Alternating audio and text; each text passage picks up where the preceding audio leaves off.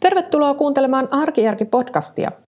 Minun nimeni on Jenni Sarras ja kirjoitan arjen järjestämiseen liittyvää blogia osoitteessa arkijarki.net. Olen myös kirjoittanut kirjan nimeltä Tavarataidot arkijärjellä kotikuntoon.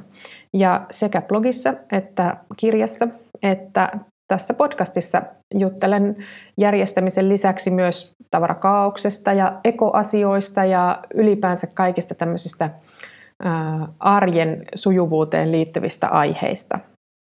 Tämä on podcast numero 15 ja tämän päivän aiheena on mikromuovit. Nämä mikromuovit, musta tuntuu, että viime viikolla ei uutisissa juuri muuta ollutkaan kuin mikromuoviuutisia. Ja kun mä tein taustatyötä tätä podcastia varten, niin mä huomasin, että kyllä tämä on ollut näkynyt uutisissa ja tästä aiheesta on kirjoitettu jo muutama vuosi sitten, esimerkiksi 2015 löytyi juttuja, mutta musta tuntuu, että se on nyt viime aikoina tämä on noussut jotenkin ihan poikkeuksellisesti niin kuin pinnalle suorastaan tämmöiseksi pääuutiseksi. Ja ihan aiheesta. Mikromuovi on sellainen ympäristöongelma tai ympäristöuhka, jota ei aiemmin ole sillä lailla tiedostettu, mutta nyt, nyt ymmärretään, että se on etenkin vesistöissä ja niin kuin vesieläimille, kaloille ja sitä kautta niin kuin myös ihmisille ihan todellinen, todellinen ympäristöongelma. Mikromuovit on alle 5 mm kokoisia muovihiukkasia. Näin sanoo Suomen ympäristökeskus, jota pidän varsin luotettavana lähteenä. Ja Suomen ympäristökeskuksen nettisivuilla sanotaan näin, että koska nämä on hyvin pitkäikäisiä nämä mikromuovit, niin sen takia ne on suuri ongelma. Niitä kertyy vesistöihin jätevesien ja tämmöisten hulevesien mukana ja kautta. Ja mistä näitä sitten tulee, niin niitä tulee sinne vesiin vaikka mistä. Teollisuus on yksi, yksi lähde. Teollis, teollisuudessa käytetään erilaisia hionta-aineita, siitä tulee mikromuovia. 3D-tulostuksen raaka-aineet.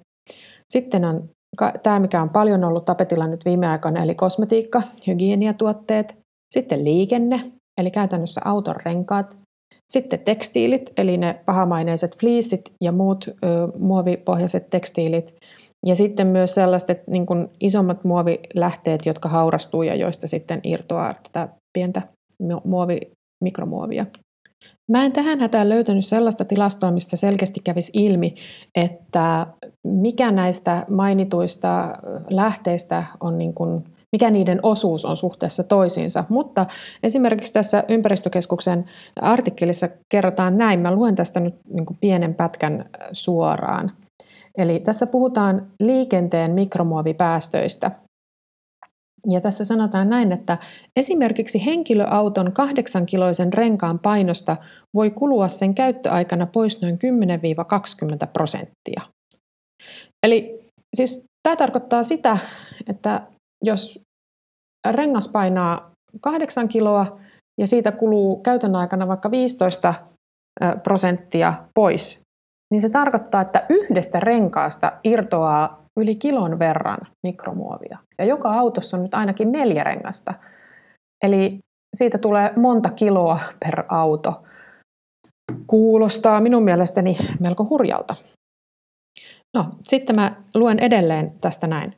Arvioiden mukaan Helsingin Mekelinin kadulla kulkee vuorokaudessa keskimäärin 21 000-35 000 ajoneuvoa, mikä tekee siitä yhden Suomen vilkkaimmin liikennöidyistä kaduista. Liikennemäärien perusteella lasketun rengaspölyn määrä tältä alueelta on vastaavasti noin 4-7 tonnia vuodessa – Alueelle suunnitellaan hulevesiviemäriä, minkä kautta mikrohiukkasia päätyy suoraan läheiseen merenlahtiin. Vetää aika hiljaiseksi. Tämä on niin kuin mun mielestä hyvä esimerkki siitä, että nämä asiat kaikki liittyy aina toisiinsa. Ja siis se, että vaikka sanotaan, että jäteveden puhdistamossa pystytäänkin esimerkiksi Suomessa teknologia on niin korkealla tasolla, että sieltä pystytään hyvin suuri osa tästä mikromuovista suodattamaan, niin se jää kuitenkin siihen lietteeseen ja tällaisiin hulevesiin, eli siis niin kuin mitä menee vaikka sadevesikaivoista. Niin joo, mä en oikein osaa edes sanoa, että mitä tästä kaikesta pitäisi ajatella. Mutta sitten liikenteeseen verrattuna on tietysti myös tämmöisiä vähän niin kuin, miten sanoisi, helpompiakin kohteita tälle mikromuoville. Eli puhutaan tästä kosmetiikasta ja tekstiileistä. Ja nämähän on sellaisia asioita, joista on nyt varsinkin viime aikoina. En ole nähnyt juurikaan juttuja näistä autorenkaiden aiheuttamista ongelmista, mutta olen nähnyt runsaasti juttuja siitä, miten esimerkiksi Helsingin Sanomat uutisoi vastikään, että Ruotsi kieltää, on kieltämässä mikromuovin käytön tietyissä kosmetiikkatuotteissa. Eli tämä kyseinen lainsäädäntö tulisi voimaan heinäkuussa tämän vuoden aikana. Ja samoin on ollut paljon puhetta siitä esimerkiksi fleece-tekstiileistä. Fleeceistä, fleece sai vuoden turhakkeen tämmöisen kyseenalaisen arvonimen. Eli on puhuttu siitä, miten paljon pesuveteen irtoaa fleeceistä tätä tämmöistä mikromuovia ja miten sitä voisi estää. Ja kosmetiikka ja vaatteethan on sellaisia asioita, joihin meidän on tosi helppo itsekin vaikuttaa. Ja nyt onkin ollut viime aikoina myös juttu siitä, että mistä sen sitten tunnistaa esimerkiksi kosmetiikasta, että mistä sen, mistä sen tietää, että onko siinä sitä muovia vai ei. Ja käytännössähän sen näkee siitä tuoteselosteesta. Eli jokaisessa kosmetiikka, kosmetiikkapaketissa täytyy olla sellainen lista, johon on kirjoitettu, että mitä se aine, mitä se tuote sisältää. Kosmetiikassa siis käytetään paljon muovia monessa muodossa. Eli kaikki mikromuovi ei, tai kaikki muovi kosmetiikassa ei ole siis tämmöisinä pieninä murusina, vaan se voi olla myös tämmöisenä liuoksen omaisena aineena. Ö, mutta nämä mikromuovit, tämmöiset ö, muruset on useimmiten jonkinlaisia tämmöisiä hiovia ja kuorivia ainesosia. Ja jos haluaa, niin kuin mä luulisin, että useimmat meistä eivät halua olla mukana tässä mikromuovi, mikromuovin tuottamisessa, eli ei halua käyttää sellaisia tuotteita, ainakaan minä en halua käyttää sellaisia tuotteita, missä tämmöisiä muovimurusia on mukana. Niin käytännössä se tapahtuu, niiden välttäminen tapahtuu sillä lailla, että lukee siitä siitä tuoteselosteesta, että onko siinä niitä muoveja vai ei. Ja Hesari, Hesarissa esimerkiksi oli tämmöinen lista, nämä on useimmiten tämmöisinä lyhy, lyhenteinä. PE tarkoittaa polyetyleeniä, PMMA on toinen, PET, PP ja PA, siis tämmöiset P-alkuiset lyhenteet, niin niissä, niitä, usein on nämä muovit siinä tuoteselosteessa. No mä ymmärrän, jos kuulostaa hieman hankalalta, että pitää ruveta sitä pientä bränttiä joka purkin kyljestä tarkastelemaan. Ja tähän on itse asiassa yksi tosi helppo ratkaisu, nimittäin että siirtyy käyttämään sertifioitua luonnonkosmetiikkaa, koska ö, luonnonkosmetiikassa muovin, muovikäyt, muovin käyttäminen on kiellettyä. Ja tämä on mulle itselleni muun muassa tämä on ollut yksi yksi iso syy sille, että pyrin käyttämään nykyisin mahdollisimman paljon luonnonkosmetiikkaa, nimenomaan sertifioitua luonnonkosmetiikkaa. Koska silloin mun ei tarvii tarkastella niitä listoja, vaan mä voin olla niin kuin jo ostaessa varma, että siinä ei ole muovia, eikä monia muitakaan semmoisia hankalia haitallisia aineita. Luonnonkosmetiikka, jos ei sitä ole aiemmin käyttänyt, niin mä oon huomannut, että ihmisillä voi olla vähän ennakkoluuloja mutta nykyisin mun kokemus on se, että luonnonkosmetiikka muistuttaa tosi paljon tavallista niin, kuin niin sanottua normikosmetiikkaa. Sitä löytyy kaikissa hintakategorioissa. Luonnonkosmetiikkaa on olemassa hyvin edullisesti ja sitten siitä on olemassa myös hyvin kalliita versioita. Eli ihan niin kuin kaikesta muustakin kosmetiikasta, niin se hintahaitari on tosi laaja. Koostumukselta mun mielestä nykyisin luonnonkosmetiikan tuotteet vastaa täysin niin kuin tämmöisiä tavallisia tavallisia normikosmetiikan tuotteita. Mun on tässä kohdassa itse pakko mainita oma lempisarja, mikä on suomalainen Ekofarma.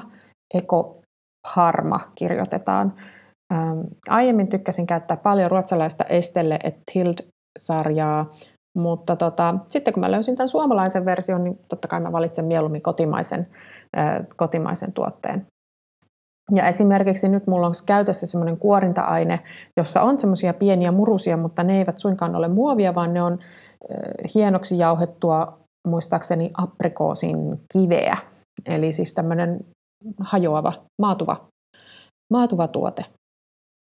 Mutta luonnonkosmetiikan suhteen kannattaa olla sillä lailla tarkkana, että ostaa nimenomaan sertifioitua luonnonkosmetiikkaa, koska esimerkiksi jos ajatellaan vaikka lumenea, Lumenella on paljon sellaisia tuotteita, joissa, joista he itse siinä, niin kuin siinä paketin kyljessä lukee, että 90 vaikka 5 prosenttia raaka-aineista on niin kuin luonnosta peräisin. Ja näin varmasti onkin, mutta, mutta siitä huolimatta siinä saattaa olla. Heillä on esimerkiksi kuorintatuotteita, joista, joissa on näitä muovirakeita edelleen mukana. Lumene itse ilmoitti näin tässä Helsingin Sanomien artikkelissa.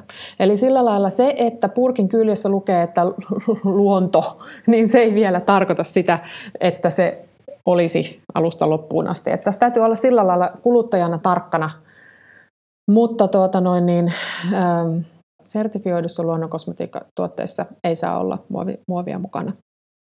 Sitten toinen vaihtoehto on, että mä tiedän, että on olemassa tällainen puhelimeen ladattava ohjelma, appi, kuin Cosmetics. Eli C, c kirjoitetaan Cosmetics, eli niin kuin etiikka ja kosmetiikka yhdistetty.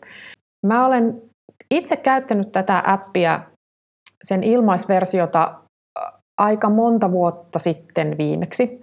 Eli nyt en pysty sanomaan ihan täsmälleen, että minkä, miten, miten se toimii juuri nyt. Mutta silloin kun mä itse aloittelin tätä kosmetiikkapakettien sisältöjen tutkailua tarkemmin, niin silloin mä käytin apuna tätä appia. Ja siinä se idea on se, että älypuhelimen kameralle näytetään sen paketista sitä viivakoodia. Ja sitten tämä appi hakee, kun se näkee sen viivakoodin, niin se hakee sitten laajasta tietokannastaan kaikki nämä ainesosat. Se kertoo, että mitä, mistä se tuote on tehty ja sitten se kertoo, että ovatko ne vaarallisia vai ei. Tää, silloin kun mä tätä olen viimeksi käyttänyt, niin tämä ei ollut täydellinen tämä appi, koska se hälytti myös sellaisista ainesosista, jois, jotka, joista käydään keskustelua, että onko ne nyt vaarallisia vai ei. Mutta se on, jos seuraa esimerkiksi just haluaa nimenomaan näitä mikromuoveja välttää, tai jotain muuta tiettyjä, jos on vaikka allerginen jollekin tai on joku muu tietty ainesosa, jota haluaa välttää, niin siinä mielessä tämmöinen on kyllä aika kätevä ratkaisu siihen, että tämä, niin tämä puhelimeen ladattava ohjelma, tämä Cosmetics-appi, niin tavallaan selvittää sun puolesta, että onko siinä nyt sitten sitä vältettävää ainesosaa vai ei. Sitten vaatteissa niin tämä fleece ja ylipäänsä polyesterkuidut, sehän tarkoittaa niin kuin, että useimmat urheiluvaatteet esimerkiksi, tämmöiset tekniset vaatteet, niin ne kuuluu oikeastaan mun ymmärtääkseni samaan sarjaan tämän fleecin kanssa. Nyt joku, jos siellä on joku asiantuntija, niin saa oikeasta, mutta tässä käsityksessä mä olen. Tätä varten on kehitetty semmoinen pesupussi, jota mun ymmärtääkseni Suomessakin saa esimerkiksi partioaitasta tietääkseni. Ja tämä pesupussi on sellainen sillä idealla, että kun nämä vaatteet laittaa siihen pesupussiin, niin se pesupussi niin kuin mekaanisesti ehkäisee ainakin kolmanneksen näiden, näistä irtoavista kuiduista pitäisi jäädä sinne pussin sisälle. Ja tämä on ehdottomasti mulla itsellä ostoslistalla. Aion tämmöisen hankkia. Oli siitä sitten niin kuin hyötyä tai ei. Ilmeisesti tästä Tämä on niin kuin, mä en tiedä kuinka vakuuttuneita kaikki tutkijat tästä on, mutta ymmärrykseni on siis se, että siitä ei ole ainakaan haittaa. Ja sittenhän sen ihan käytännössä näkee. Mä aion pistää ne tekstilit sinne pussiin, niin jos sinne pussin sisälle alkaa kertyä töhkää, sitten tiedän, että se on siitä vaatteesta peräisin. Eli jos niin kuin, vaikka lusikallesinkin töhkää voin estää päätymästä vesistöihin, niin kyllä mä nyt sen haluan tehdä. Mutta sitten esimerkiksi tämä fleece, no se fleece on nyt sellainen, että kyllähän mä itsekin niitä vaatteita olen ostanut. En itse asiassa kyllä osta enää, koska tiedän tämän ongelman, mutta kun niitä on ja on tullut hankittua, niin helpoin, yksinkertaisinta on välttää siis pesemästä niitä turhaan tai ylipäänsä pesemästä polyestervaatteita turhaan. Fleecin kohdalla se on sikäli useimmiten varmaan aika helppoa, että se on usein tämmöisenä niin kuin välikerroksena, eli jos ei sitä ole hikoillut ihan läpimäräksi tai kaatanut mustikkakeittoa suoraan rinnuksille, niin sitä ei välttämättä tarvikkaan pestä. Ei välttämättä siis pitkin, pitkin, pitkin aikoihin. Et sen korkeintaan niin tuuletus riittää. Ja mun käsitys on myös sellainen, että esimerkiksi fliiskuidut, ne ensimmäiset pesut on niin kuin, silloin sitä irtoa eniten. Eli jos on tämmöinen vanha fleece-vaate, niin siitä on jo irronnut ne, mitä siitä on irrotakseen. Eli se kuitujen, irtoavien kuitujen määrä laskee ihan radikaalisti muutaman ensimmäisen pesun jälkeen. Mutta jos sitä ensimmäistä pesua voi lykätä hirveän pitkälle ja sitten se voi sen jäl- äh, siinä pesussa vielä tyrkätä tämmöiseen tiettyyn pesupussiin, niin sitten ainakin on voinut tehdä jotakin. Tämä aihe on jälleen kerran sellainen, että tuntuu, että yksittäisellä kuluttajalla on aika vähän vaikutusvaltaa niin kuin kokonaisuuden kannalta. Mutta jälleen kerran mä olen sitä mieltä, että jotakin on parempi kuin ei mitään. Mä itse pystyn tekemään näitä, näitä tämmöisiä pieniä juttuja. Mä voin välttää autolla ajamista, mä voin hankkia pesupussin, mä käytän luonnon kosmetiikkaa. Ja ehkä se mun panokseni lasketaan ennemminkin muutamassa kilossa kuin tonneissa. Mutta jälleen kerran mä oon sitä mieltä, siis tämä on hirveän hyvä, että tästä aiheesta on nyt niin kun alettu puhua koska viime kädessä ne isot muutokset saadaan aikaan niin yhteiskunnallisella tasolla. Ja jos ei siitä puhuta, niin silloin se ei myöskään nouse minnekään niin päättäjien agendalle. Ja jos ajattelee niin kuin yksittäisen kuluttajan valtaa, niin jos haluaa, että kosmetiikkateollisuus esimerkiksi lakkaa käyttämästä näitä, niin kaikista tehokkainta on jättää siitä heille suoraa palautetta. Tämmöinen peruskuluttaja-aktivismi. Lähettää palautetta vaikka yrityksen Facebook-sivulla kysyy, että hei, onko tässä nyt tätä mikromuovia vai ei. Mä oon lukenut, että niitä voi olla esimerkiksi hammastahnoissa – No sitten menin tietenkin heti selvittämään, että mitä Pepsodent sanoo ja löysin Pepsodentin Facebook-sivulta tiedon, että kun heillä on tämmöisiä jotain, en muista mikä tämän tuotteen nimi oli, mutta siinä kuitenkin oli tämmöisiä niin kuin pieniä murusia, niin sitten he siellä selvensi, että nämä muruset eivät ole muovia, vaan ne on sitä varsinaista hammastahnaa, joka on puristettu tämmöisiksi pieniksi palleroiksi mutta että tämäkään ei olisi käynyt mistään ilmi, ellei siellä olisi joku aktiivinen kuluttaja-asia sitten yritykseltä suoraan tiedustellut. Eli aina kannattaa avata suunsa. Siitä ei ole koskaan mitään haittaa. Päinvastoin asiat saattaa edistyä. Yritykset saavat arvokasta tietoa, että mitä kuluttajat oikein tahtoo.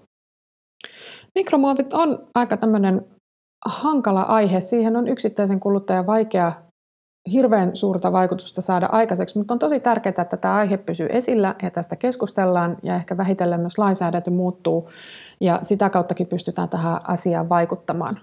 Kiitos, että kuuntelit. Ensi viikolla jälleen uudet aiheet ja uudet ideat.